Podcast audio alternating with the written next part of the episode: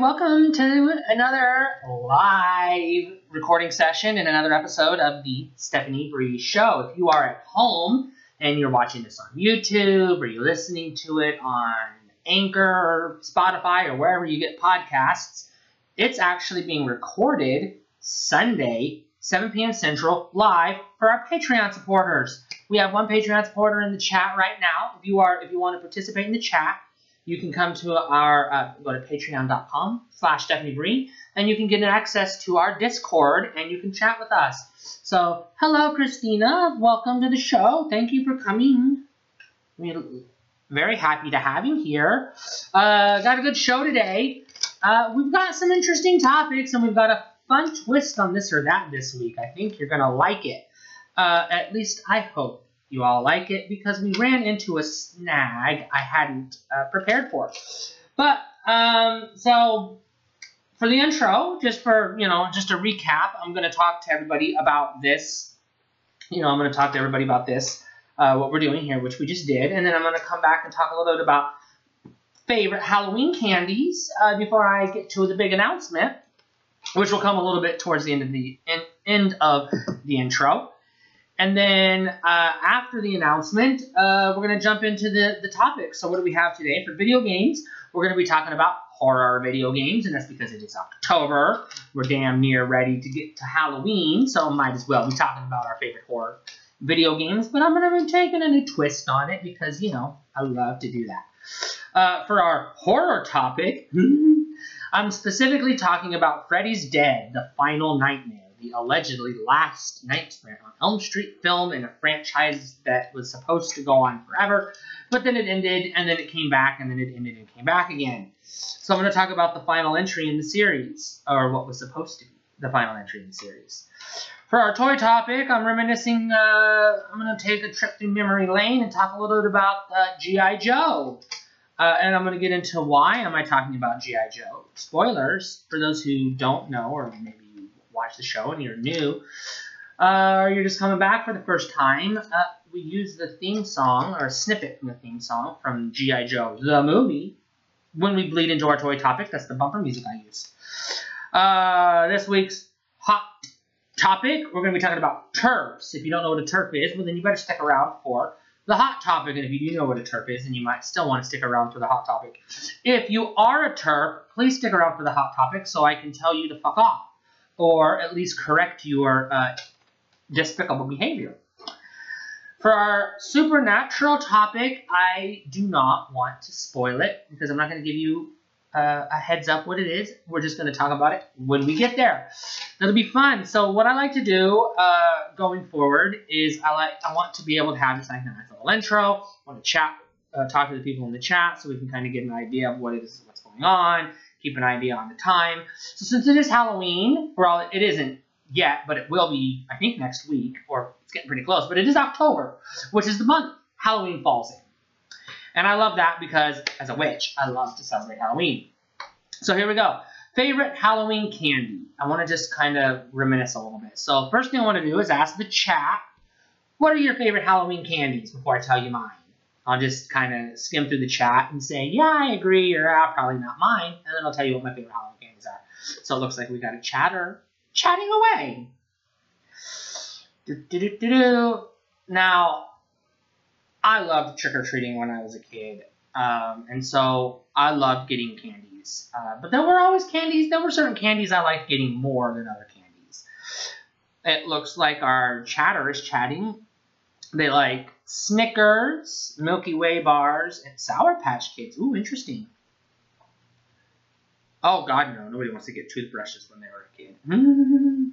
Although, I'll tell you what, I, I wouldn't say no to a little, you know, baggie of uh, candy, or not candy apples, but the uh, the caramel corn to be you know, like the the corn, caramel corn, popcorn balls. Did, did you ever have those, the popcorn balls? Oh, those were delicious. Uh, so we obviously were poor, so we usually trick-or-treated in mostly poor neighborhoods. Uh, so the popcorn ball, you take regular popcorn and you take like um, I want to say cornstarch, but it might not be cornstarch. It's something. It's it's it's a syrup. I think it's corn syrup. Corn syrup. You take popcorn ball or popcorn and corn syrup, and you make it into a ball basically, and then you stick it in the refrigerator and it hardens. Uh, they're pretty tasty. But we grew up mostly in poor neighborhoods, so we we, we had a lot of the we had a lot of the shitty candies. So we had a lot of sweet tarts. We had a lot of Werther's originals. Those are the nasty candies. But we're not here to talk about the, the candies we hate. Let's talk about our favorite Halloween candies. So I, even though I just made a face talking about sweet tarts, I always did like getting not the little the, the, the, the little ones that come in the little like the little pills, you know, the little packet and it looks like a bunch of little tiny pills. But I actually do like getting the big ones. Uh, like the, the one that comes, you know, you get two two big like Alka-Seltzer sized ones and you just pop them in your mouth. And those are pretty good. Uh, I never did like I don't I don't particularly like chocolate. So I'm not a big fan of getting chocolate, so I never really liked getting the chocolate bars. Uh, but I do like getting nerds. I love getting nerds. I love getting, um, I love getting the uh, candy corns. I know that's kind of an unpopular take, but I love the candy corns. Um, and some of my favorite ones were Kit Kat. Even though I just said I don't like chocolate bars, I do like Kit Kat uh, for Halloween, and I like getting Reese's Pieces or Reese's or peanut butter cups or anything, anything peanut butter. And I always love getting the Butterfinger bars. Any time of the year, you can give me Butterfinger bars. Uh, the other one I didn't like getting were Dum Dums, but I would or or Tootsie Rolls. I don't like getting Tootsie Rolls or Dum Dums, but I like getting Tootsie Pops and I like getting Blow Pops. I don't know why. I've never had an O. Henry or a Coffee Crisp. I've never even heard of Coffee Crisp, but I've definitely never had an O. Henry. I have heard of it, um, but I've never Oh, okay, Canadian candies. Interesting. Well, they do things differently up there in the, what is it, the Great White North, as they all sometimes call it. Uh, so, I also like getting Twizzlers, the little the little mini packs of Twizzlers. Those were kind of fun.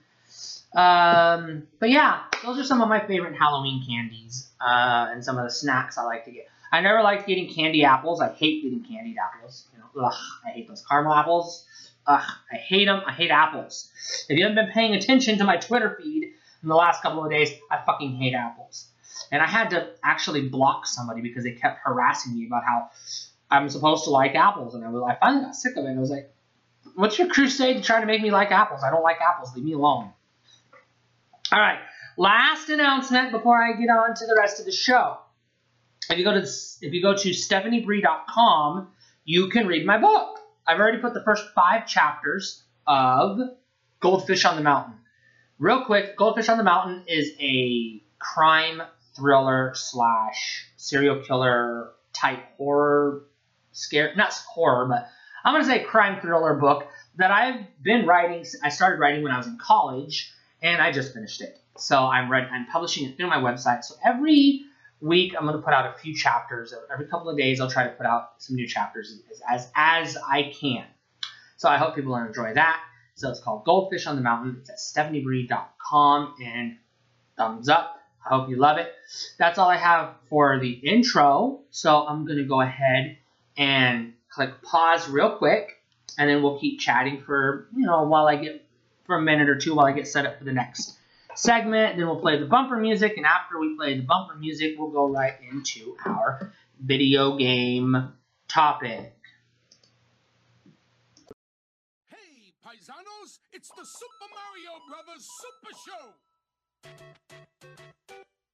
With the Mario Brothers and plumbing's a game. We're not like the others who get all the fame. If your sink is in trouble, you can call us on the double. We're faster than the others, you'll be. Uh. Hooked on the brothers.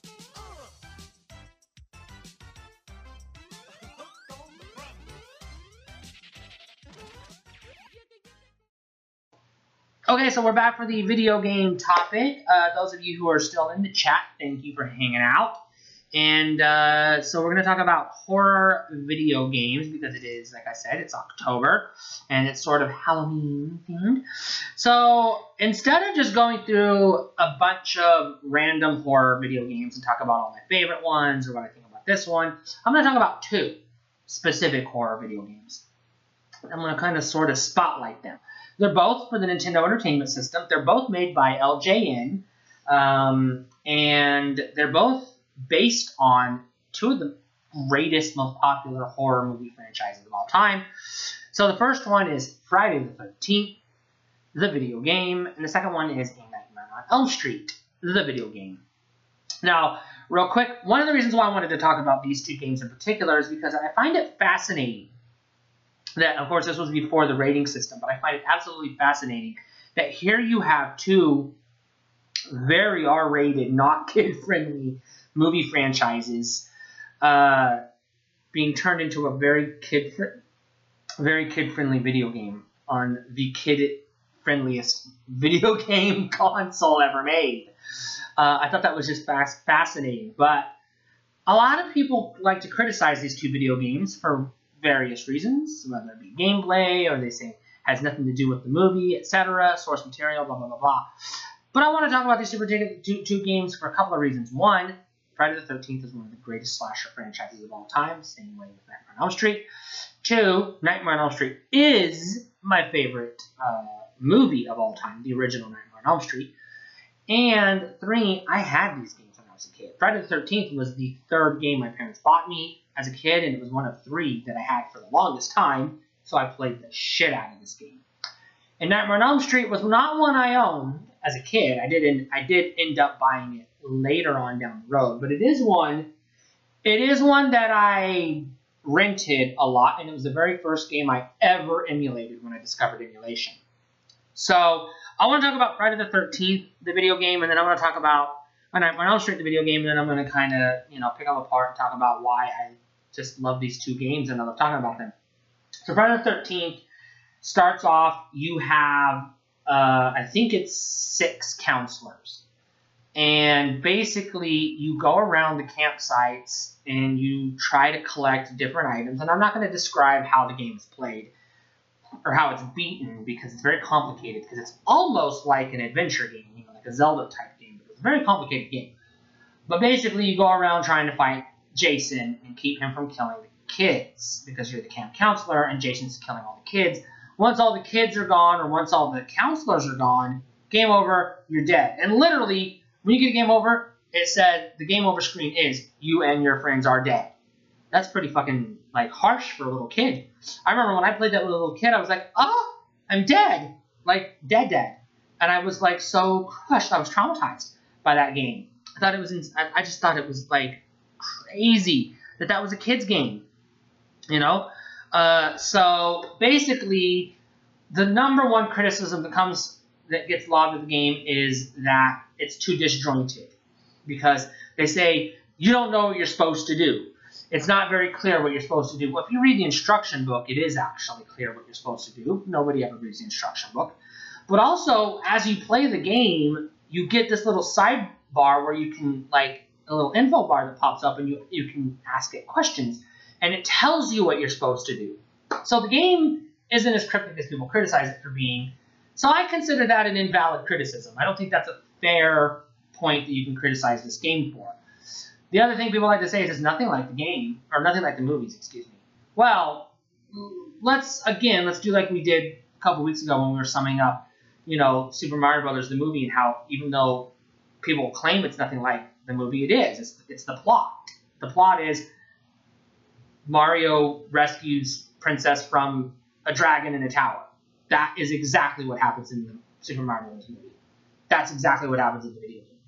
We're not going to get into the, the, the particulars, but it's the same thing with Friday the 13th. What does Jason do? He goes around and he kills kids, the, the campers, and he kills the camp counselors. That's what Jason does. You're expected to lose the game. That's the other criticism. Everybody says the game's too hard, it's impossible to beat. No shit, it's impossible to beat. None of the counselors survive the movie. Why in the fuck would they make a video game that you can beat if no one can survive the movie? Now we're not going to talk about that modern day Friday the 13th game that is sort of, uh, I guess it's a survival horror slash, uh, I think it's almost more like a, what, do you, what are those things called that Fortnite is? Battle Royale? It's almost like a Battle Royale type game. Which it's weird because it is. Anyways. So I think that's not a very valid criticism either because the game's supposed to be hard. That is catch. That's actually representing the movies faithfully. Now, yes, I will argue, and I'll agree with most people, the graphics on that game are trash. They're just garbage. A lot of times you don't know what is what in that game. The music repeats on a loop over and over and it never changes. That's annoying as fuck. So I'm not saying the game is perfect by any means, but we're talking about horror games. What's the purpose of a horror game? If you're gonna play Resident Evil or Silent Hill or Nightmare Creatures or you know uh, something like that, what's the purpose? What's the goal? To be scared. You want a game that's going to scare you, which means you want a game where the monster is gonna pop out suddenly, make you jump, your heart's racing, and, and then you're, you can't beat him, you're dead. That's the point of a horror movie. That's the point of a horror game. I think it's spot on. It's perfect because it captures what that movie captures. Now, let's talk about Nightmare on Elm Street. I'm going to go a step further here and say that this one absolutely does not deserve any criticisms. In fact, I think this is a 5 out of 5 star game. It's a perfect fucking game. And I really don't understand why people criticize it. But let's go ahead and pick the criticisms apart. Because again, same thing that I just said about Friday the 13th. What's the plot to a Nightmare on Elm Street? You have teenagers who are falling asleep, and once they fall asleep, they have to fight Freddy Krueger to save their lives. And they don't win. They die. Again, it's a horror movie. And to that end, the game captures it perfectly you have a sleep meter, and if you fall asleep, you go into the dream world. And once you're in the dream world, you have to fight Freddy or his minions or whatever, monsters, whatever goes. You're in a nightmare world. I think the fact that the nightmare world is terrifying in that game absolutely captures the essence of the movie because that's the whole point of the movie. It, the nightmare is terrifying, and if you die in the nightmare in the movie, you die in, in, in the characters in the movie die in real life. Same thing with the game. If your character dies in the nightmare, they're dead. That is the point. Now, there's some other criticisms people lob at it, like the generic monsters. You've got rats, you've got bats, you've got spiders, you've got skeletons. So a lot of a lot of people make the joke that it's really just like a generic haunted house game.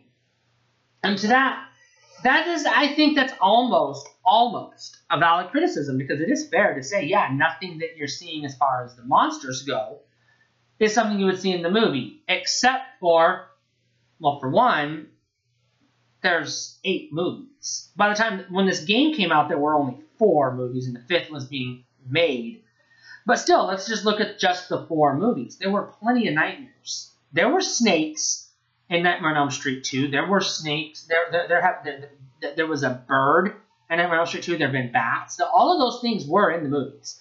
They weren't obstacles necessarily that you had to overcome, but they were they were accidents. One of the dreams, one of the dreams in Nightmare on Elm Street three, has a girl walking into a table and there's a a pig, a roasted pig, sitting on a table, and it's got an apple in its mouth and it's all grimy and, and rotten and cooked, and it comes to life and starts barking at her.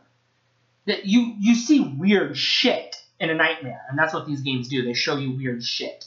I think that's pretty faithful to the movie. I think that is. When I when I was a kid, Nightmare on Elm Street was my favorite movie, and so the Nightmare on Elm Street game, to me, it felt like I was in the movie. So anyone who tells me that they play that game and it doesn't feel like they're playing the movie, I think they're either full of shit or they didn't watch the same movie I watched. Uh, because Nightmare on Elm Street is a nightmare where you are going to die. And so I think it is fair to say, oh, the, the, difficulty is hard. Or The four player novelty is kind of weird or whatever.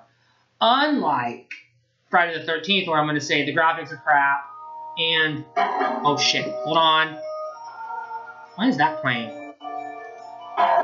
Holy shit, that was a goof. Alright. But anyways, unlike Friday the 13th, where the graphics are trash and they have that one theme, that one tune playing on a loop over and over and over, Nightmare on Elm Street actually has really good music in the background really jamming tunes that are fitting of the tone of the movie. Plus, if you watch A Nightmare on Elm Street, there's a jump rope theme song, One, Two, Freddy's Coming For You. They play that tune all throughout the movies. That tune is in the game. And when they get to number 10, where it says 9, 10, Freddy's back again, or never sleep again, depending on which movie you're watching, that's when you get the big flashing letters, Freddy's coming, and then he comes out and kills you. Just like he does in the movie. I, I think I think these are two great horror games that get criticized unfairly by people that don't. I don't think watch horror, to tell you the truth. I think the people who criticize these games are the people who have this weird conception of what a horror game should be. Or they get caught up in the fact that these are Nintendo games and maybe kids shouldn't be playing horror games? I don't know. That's my video game topic. Uh, there you go. Uh, let me know what you think of horror video games and, and, and these two games in particular.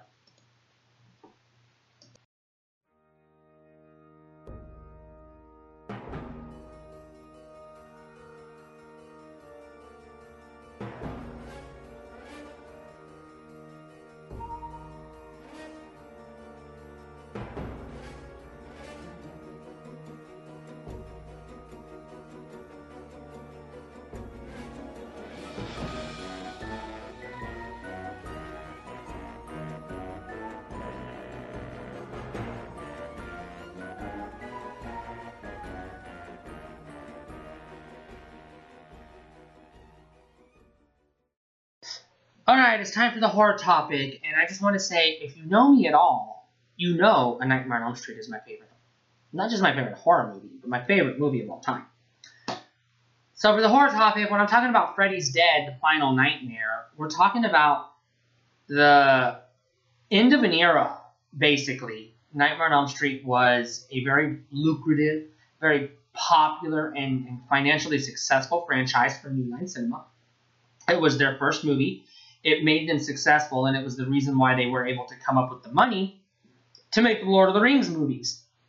They call it, they call Freddy Krueger, or yeah, not New Line Cinema, the house that Freddy built, is what they call it, because Freddy Krueger was that intensely popular. We were just talking about one of his video games a second ago, uh, in the previous segment. So I want to talk about Freddy's Dead, and this is another one where I'm going to talk a little bit about some of the things people don't like about this movie. And again, I'm going to list the things where maybe I disagree with the popular opinion, uh, but also kind of go into the things that I like about it and then share the things that I don't like because I'm not going to try to say this movie is a good movie and you should love it. It's not. It's not a good movie. It's not a good movie. It's not a good movie. There is no way I could argue otherwise.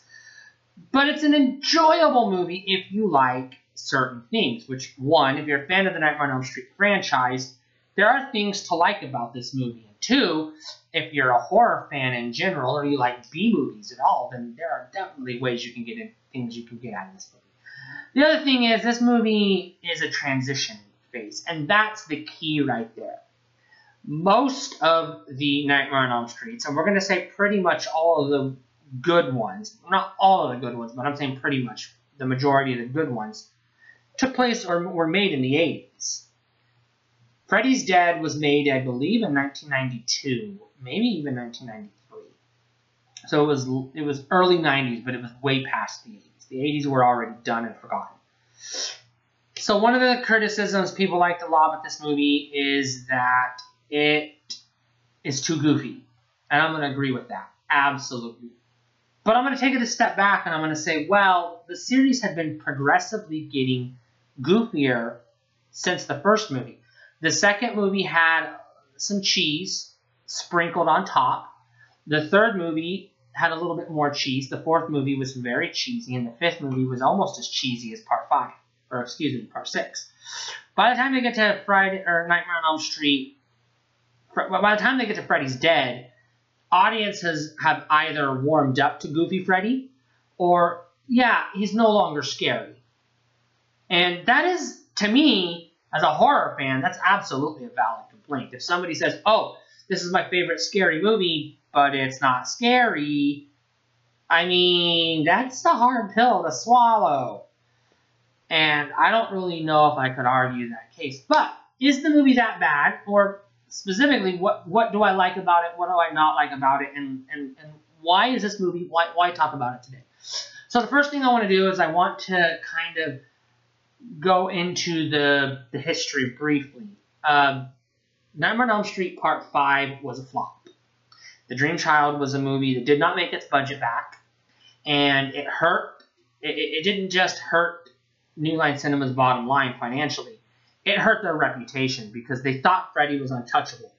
So their solution to following up a flop was just kill him off because everybody will go see the one where he dies. Because obviously, I mean, if he's dying, we have to want to go see how he died.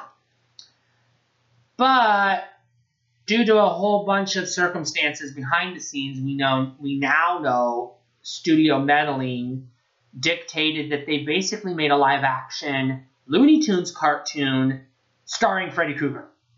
And if you've ever seen Freddy's Dead, you know what I'm talking about. It's a fucking Bugs Bunny cartoon, but you swap Bugs Bunny out for Freddy Krueger, and that's what this movie is. It's too goofy, too cheesy, even for me. And I like Killer Clowns from Outer Space. I like Leprechaun. My favorite Star Wars movie is the one with Jar Jar Binks, The Phantom Menace. So obviously, I like I can handle some cheesy, goofy shit. Absolutely. Even I call this movie a bridge too far. But now let's put that aside and let's say, are there things about this movie that, as a fan, does it have redeeming qualities? Are there things that save this movie? I'm going to say yes. So let's go ahead and talk about the, the things I like about the movie real quick. Uh, first thing I like, it's a Freddy Krueger movie. Automatically, I'm going to watch it because it's a Nightmare on Elm Street. The movie actually makes really good sense in the context of the mythology because 10 years have passed since the Dream Child, and Freddy has killed all the kids. He's run out of kids. There's no more kids left to kill. The whole town is empty of kids, and it's a ghost town. So he sends the last survivor out in the world to go to a homeless shelter where there's a bunch of kids to lure them to Elm Street so he can have more kids to kill. Because he's bored and he needs more kids to kill. That part I like. It's the execution that I don't particularly enjoy. Uh, Freddy dresses up like the witch from The Wizard of Oz, and he sucks the boy's house into the sky in a tornado, and he flies around saying, I'll get you, my Freddy, and your little soul, too. And it's so goofy, it doesn't fit, it doesn't belong. There's so many stupid little cheesy moments like that that make that take you out of the movie.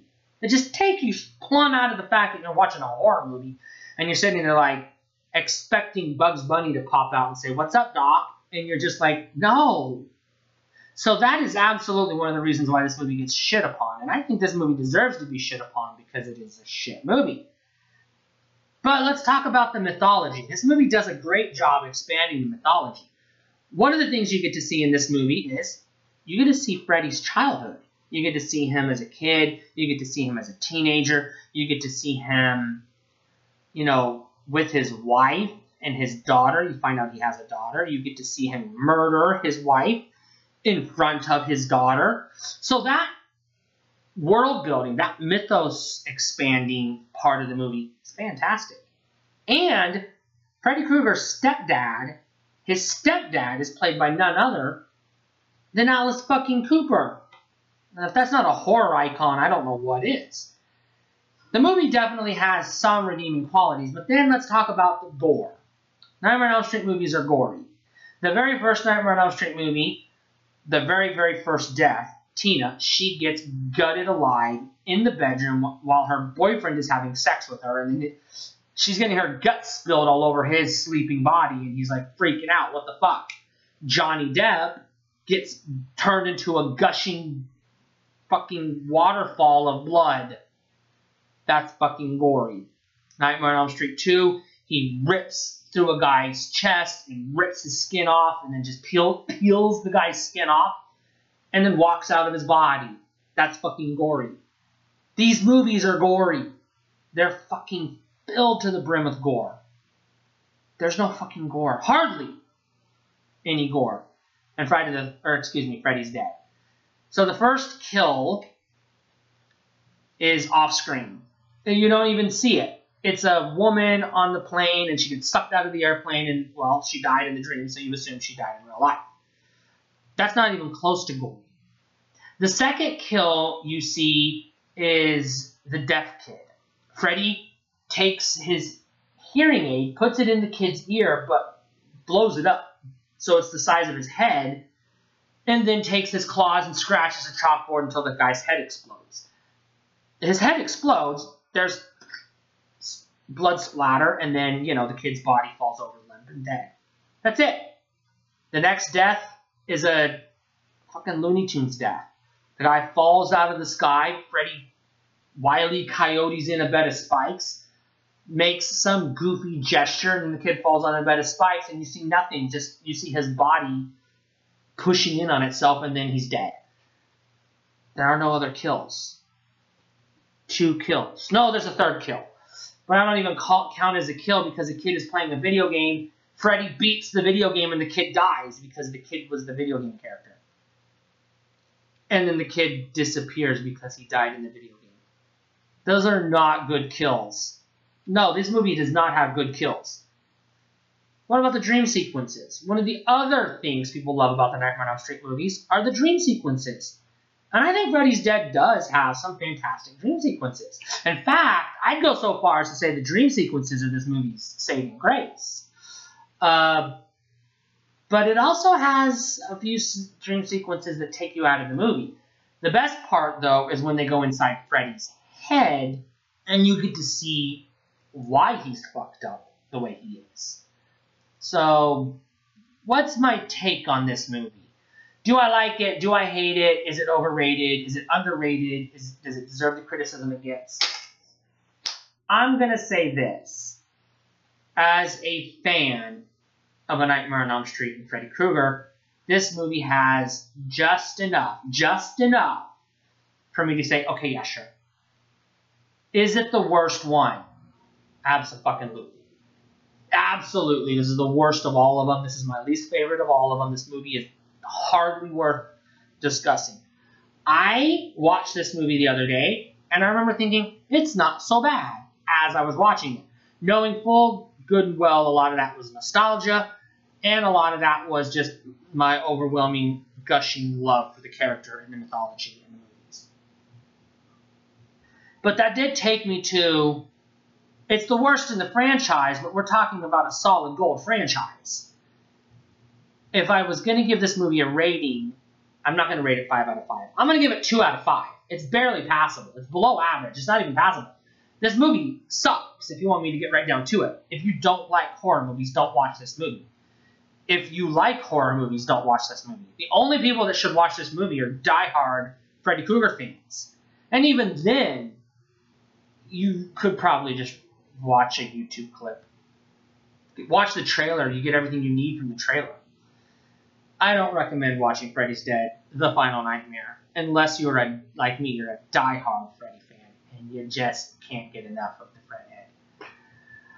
All right, this topic ran a little bit long, so I'm going to take a quick break, and then when I come back, we're going to talk about toys.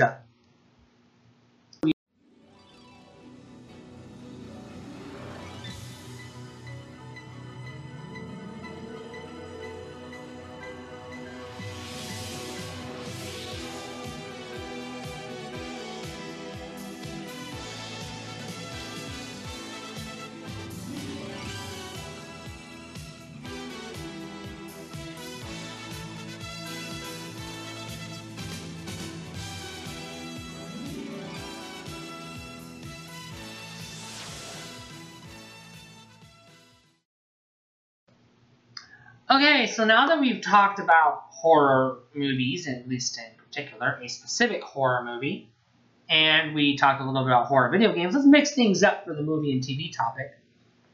Specifically, I'm going to say something controversial, and I'm going to talk about a topic that uh, people have asked me to talk about in other areas or want me to write about and are curious. So, I'm talking about cartoons. And the reason why I'm talking about cartoons is it's, it's very well known I'm a big fan of toys. And most of the toys I like are based on a cartoon. Or they have a cartoon that is based on the toy. But there's a little known factoid about me that I don't talk about a lot that I'm going to talk about here. I don't like cartoons. Even when I was a kid, I didn't care for cartoons. So I'm going to talk about that because this is who I am. And I'm not going to sit here and be like, oh, I'm going to tell you about my 10 greatest cartoons of all time because I can't come up with 10 cartoons I like. That's not to say I never liked a cartoon. So I will talk about the ones I did like. I'm going to touch on what I liked about them, and then I'm going to go about what it is I don't like about cartoons in general. So the first one that I do like is Scooby Doo, Where Are You? But I mostly like it because of the theme song. That's pretty much it. I mean, I love the characters, I like the, the tropes, blah, blah, blah, blah. But I would literally, Saturday morning, Sunday morning, whenever that cartoon would come on, I'd sit and watch the, the theme song, and it would go Scooby Dooby Doo. I'm not to sing it, but you know the words. And then I would dance and, you know, get all into it. And then they go to commercial, and I've already lost interest, and I change the channel to something else. I never liked the Smurfs. A lot of I watched the Smurfs. I didn't watch the Smurfs. My sisters watched the Smurfs, and the TV was on. So I had a habit of watching whatever was on TV because I just liked television. I just wanted something to be coming from the TV. I would sit and watch the news. I would watch PBS. I was that weird. Yes, honest to God, not even lying. I'm that weird kid that watches C-SPAN. I watch C-SPAN.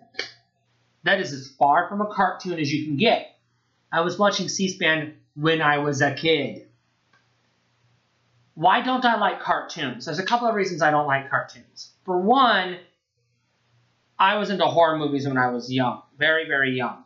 So I got into very deep, very serious, very mature content at an early age.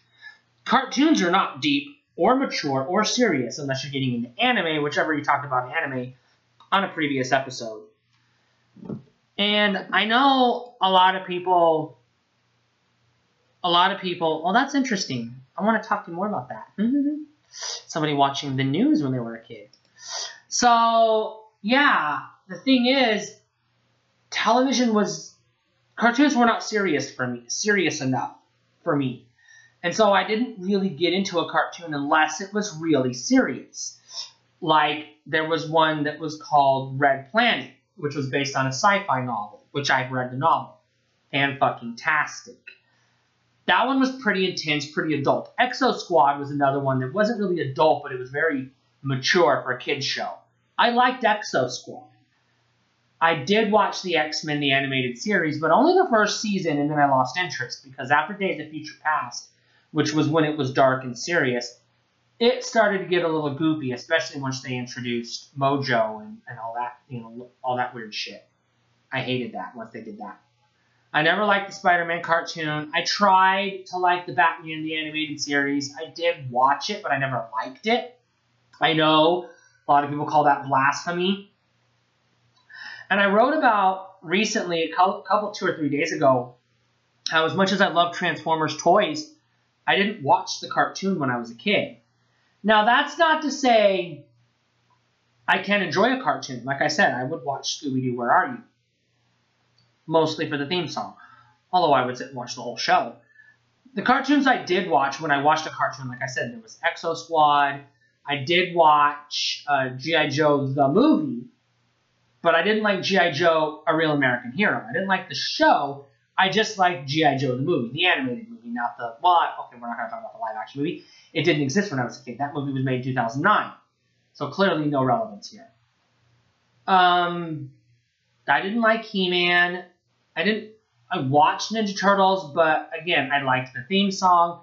I had a lot of the Ninja Turtle toys. I just put it on because it was background noise. I didn't really get into. I can't tell you the plot of the Ninja Turtles cartoon. I can't tell you the plot. I don't. I can't name the characters. I can name the toys because I have the toys. I literally, when people were criticizing the Michael Bay movie, I was like, I looks like a Ninja Turtles to me. I don't know the difference. So I'm not a big fan of cartoons.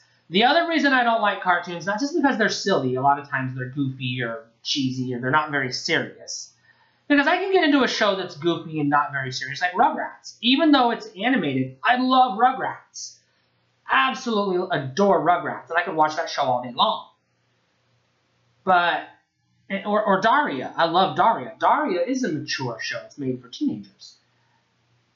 But here's the thing: the other thing I don't like about cartoons is they look like crowns, and I hate crowns. When I was a kid, I was not into watercolors, and I wasn't into crowns. I was into paint, uh, like acrylic paint.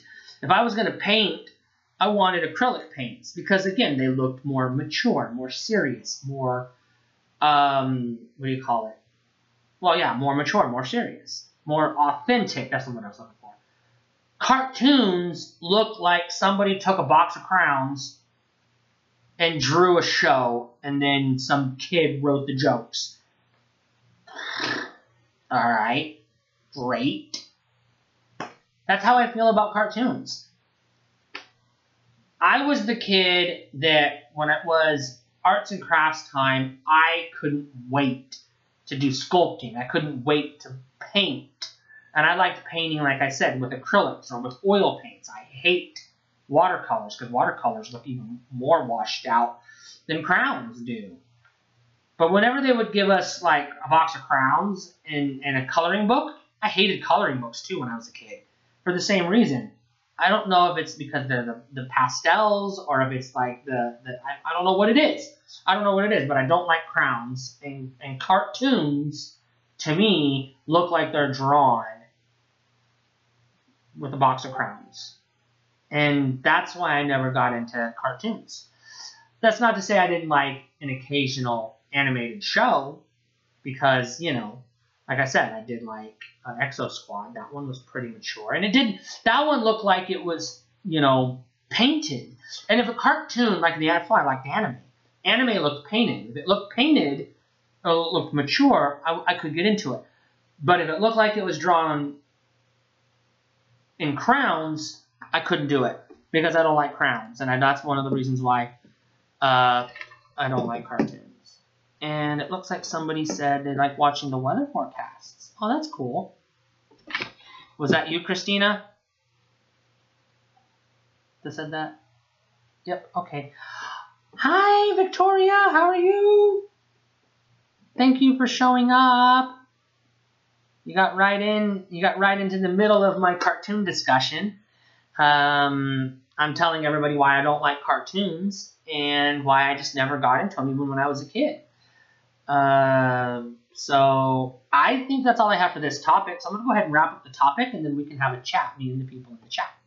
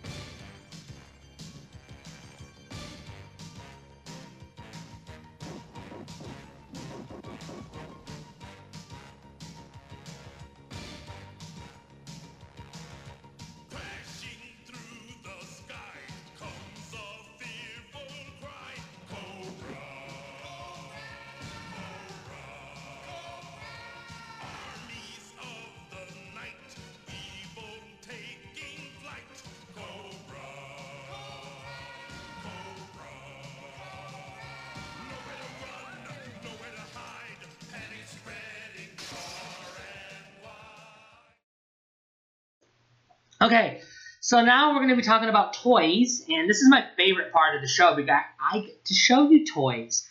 So I love showing off my toy collection. So I have three toys that I want to show. Two of them are G.I. Joe. One of them is a companion piece to G.I. Joe. And we're going to talk about G.I. Joe toys. We're specifically talking about G.I. Joe, a real American hero, but we're also going to talk about the. Oh, okay. Uh, we're also going to talk about the uh, quick. We're going to briefly talk about the 12-inch figures, and then we're going to you know sweep that under the rug, as it is often done. I don't have to tell anybody what is GI Joe. It's a cartoon comic book toy about a bunch of elite American U.S. Marines who go fighting this evil terrorist the bozos called Cobra. I use the theme song from the movie, a clip, a clip for the bumper. So the first toy I want to show is a Transformer. It is not a G.I. Joe. This is my original G1 Megatron. If you look at it close, this looks like it, it could be mistaken for a real gun. And uh, it's pretty freaking intense. Uh, I'm not going to actually sit here and transform the whole gun. I was just taking the pieces off so that you can see. That it is mostly metal and plastic, but it is a lot of metal. Um, and this toy is this this toy is illegal now. Not illegal to own. It's illegal to sell through the mail. You can't ship it in certain states. You can't sell it, and it you they can't manufacture it anymore. Uh, so it is is crazy. But why am I talking about GI Joe? So let's talk about toy memories. Again, that's what this is all about. GI Joe came in 12 inch figures back in the 60s and 70s. It's before my time, and then they shrunk it down to this size right here. These are two GI Joes that I own, and uh, this is what I liked about GI Joe. And it's the only thing I liked about it because I didn't care for the military propaganda, even when I didn't know why I hated the U.S. military when I was a kid. I just knew that I did. This first one is a guy, I'll show you. He's one of the bad guys. His name is Destro. And this is one of the things I like about G.I. Joe, and it's the bad guys. I like Cobra. He is not a Cobra operative. Actually, he's a capitalist that sells weapons to, he's an arms dealer, underground arms dealer. He sells weapons to Cobra, but he also sells weapons to, you know, Cobra's enemies and G.I. Joe's enemies. He's just an arms dealer. So he's, he's, a, he's a creep, but he's also a capitalist in a way. And this is the main, main bad guy. You notice something about his um, attire. What does he look like to you? I think if he was painted a different color, he might look like something more despicable than he is. Um, besides the fact that he is a leader of a terrorist organization, he looks kind of like a Klansman. In his original toy, he looked very much like a Klansman. He had the hood and everything. This is the reissue, not the reissue, but the redesign, where they toned it down a little bit so he didn't look as much like it. But he was intent, the imagery was chosen on purpose so that he looked like a bad guy. Because people wanted to see this is a bad guy. Um, and again, that's what I liked about G.I. Joe. Not that I'm saying I condone violence or that I support the bad guys or that I support terrorists. I'm not saying that. But in the toys, they had the cooler toys. Most of your GI Joe operatives were like weird. Like you had a guy who wore a a, a basketball jersey. That was it. You had a, an action figure, air quotes, who wore a basketball. He was a basketball player. He was a ball player that you just pretended he was a soldier. They had another guy who was his name was Shipwreck. He dressed in that YMCA kind of sailor outfit. Which there's nothing wrong with that. Don't get me wrong. There's nothing wrong with that. But it's like uh, he didn't look like and like he he fit in to an elite, you know, special forces team. He looked like he was on his way to a YMCA cosplay, and it was that that, was out of place. And that's the that's what I don't like about the GI Joes. They all look like they have weird personalities. They don't look like soldiers. They don't look like people who would be in an elite military task force. They look like random schmoes. It, it- it's almost like Hasbro just took all the random toys nobody was buying, slapped GI Joe label on them, and said, "Look, they're soldiers if you want them to be." And then the bad guys were cool as fuck because they looked like bad guys, whereas the good guys looked like fucking random assholes. And I never liked that. I never fucking liked that, and that's why I wanted to talk about GI Joe because as a Yeah, Megatron is definitely it, it's illegal. They can't even make it anymore. And uh, as far as Shredder goes, yeah, he does have that kind of. But if you saw a picture, if you Google the original Cobra Commander, he wore, a you know, I mean, he wore a hood over his head. He looked like a Klansman, and that was on purpose. They wanted him to look like a Klansman. And then, of course, you know, they got blowback from that, and they decided to change his design. The more, the one in the cartoon, he's actually wearing a helmet with a face mask which in modern times, because everybody's wearing face masks, it kind of looks like uh, like Cobra took over the world. Mm. Bad joke, I guess. I wear my face mask, of course. You're supposed to. If you- you're going out in public, you should. But no, the reason why I wanted to talk about G.I. Joe is because I use that theme song, but you'll notice I only use the snippet where they're talking about here comes the bad guys. And it wasn't always supposed to be I, I didn't I didn't always just automatically root for the villains in whichever TV show it was. Although I always knew if they were being portrayed as the bad guys, I'm using air quotes here, or the villains, then there was it was probably propaganda. And um, I knew this even before I took a political side when I was watching Captain Planet and the Planeteers because who's the villain in that show? The capitalist who's drilling for oil. Hey, guess what? That's actually a bad guy. But when you're a kid, you know, it was, I think it was my dad who pointed out that, that, he didn't like me watching that show because of that. Because it made Republicans look bad. So why, why, why talk about G.I. Joe right now? Get it out of the way, basically, because I don't want people to come in and come in here at me all like, I love toys. Why don't I love G.I. Joe? Well, I don't because I don't give a fuck about the real American hero. Don't give a fuck. I don't want to support the U.S. military. I never have. I never will.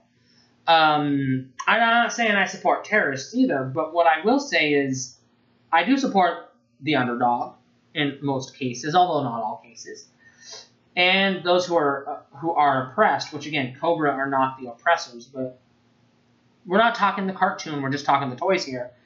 They only made two Cobra toys the first year they made toys. They made Cobra Commander and Cobra Soldier.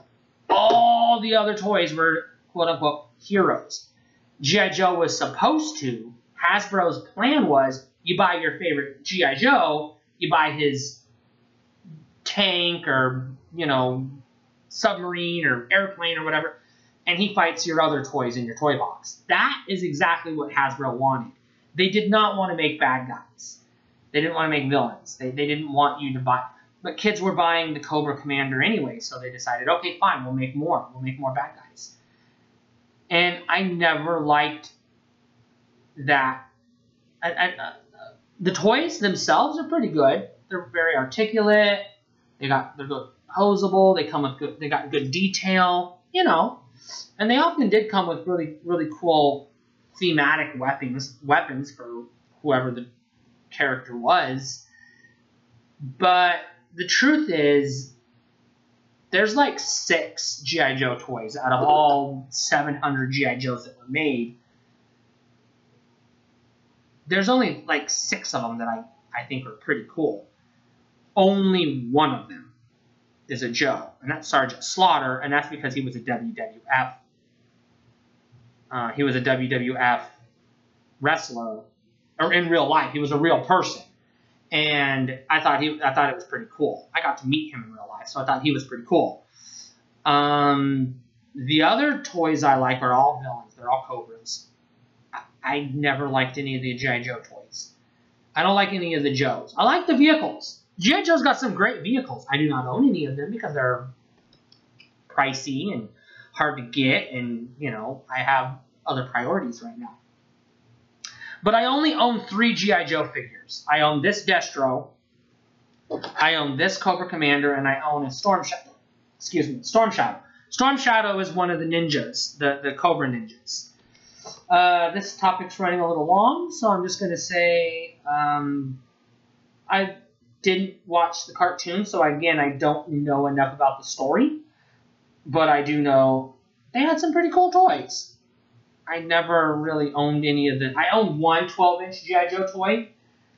It's a 12 inch Duke from 1993, but the only reason why I own a 12 inch G.I. Joe is not because I give a shit about the G.I. Joe, but because I have a bunch of Barbies and she needs somebody to fuck, and Duke is the same size as her. So, you know, he's got a little plastic dick. He can fuck her. Sorry if that was a little TMI. All right, uh, I'm going to go ahead and take a quick break, and I'll come back for the next segment.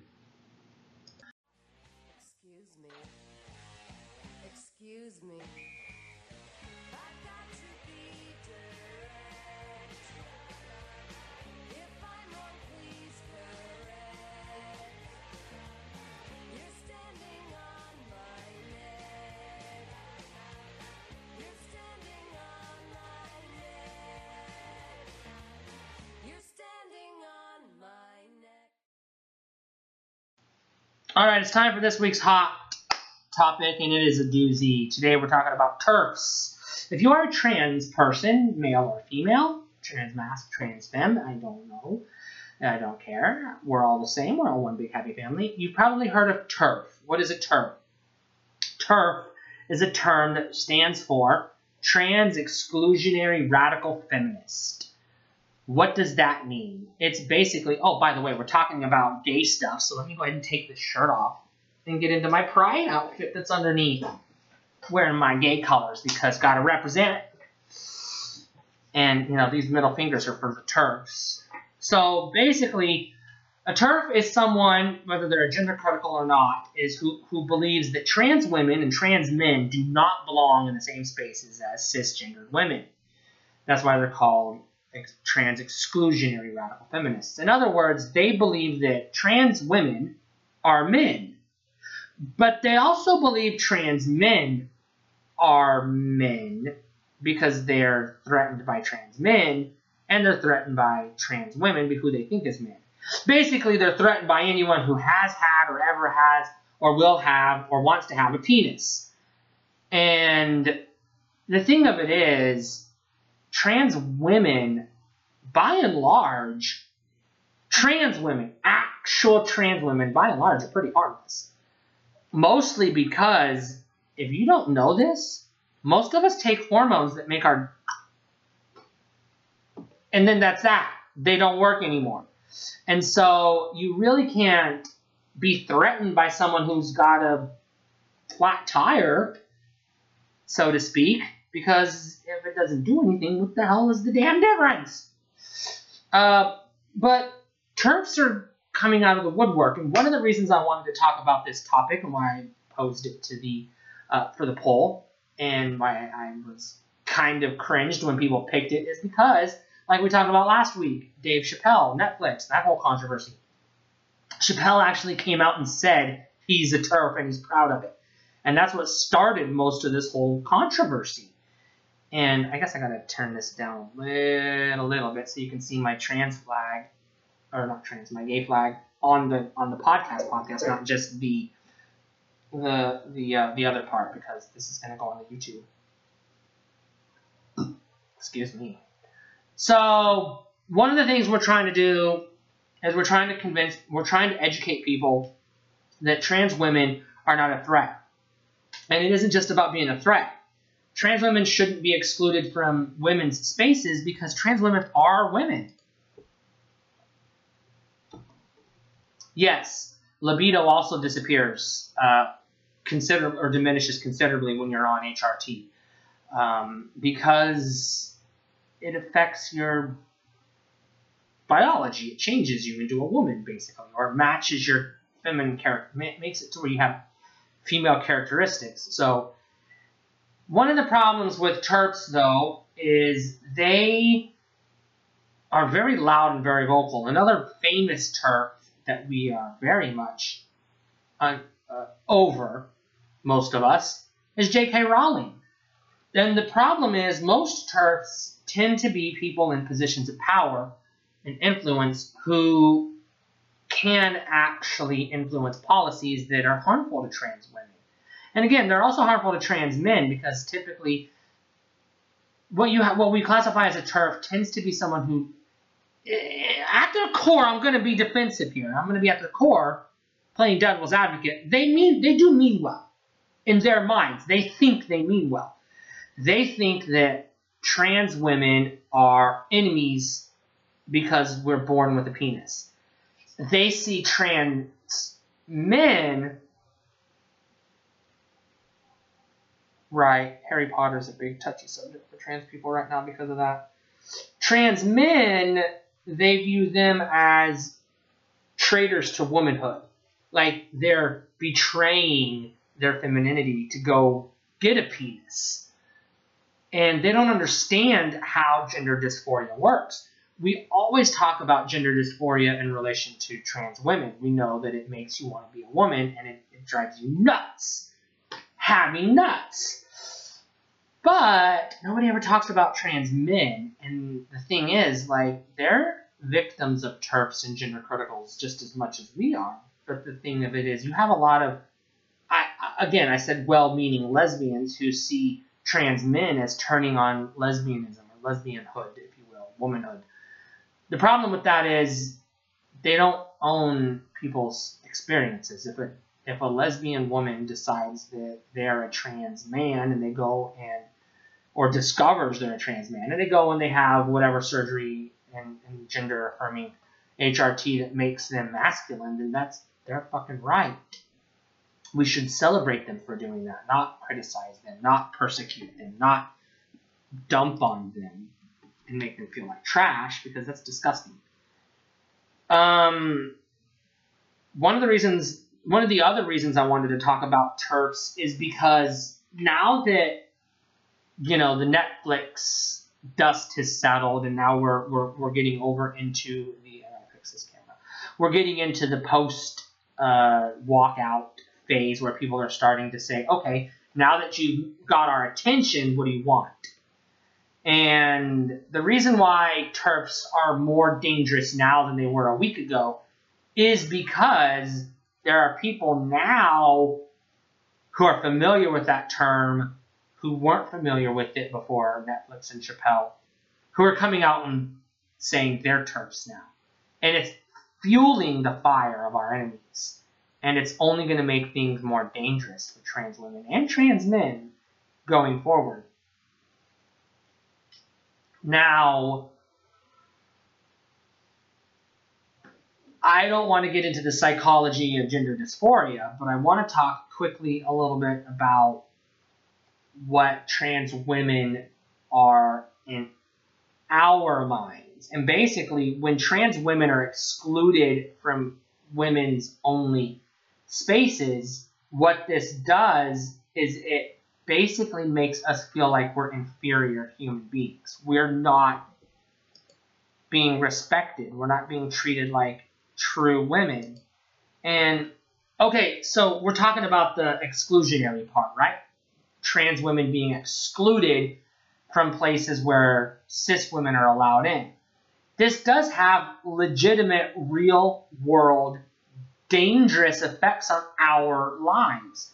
For example, let's say there's a women's homeless shelter, a women's shelter, where homeless women or women who are victims of domestic violence or you know sexual assault or whatever can go and be safe.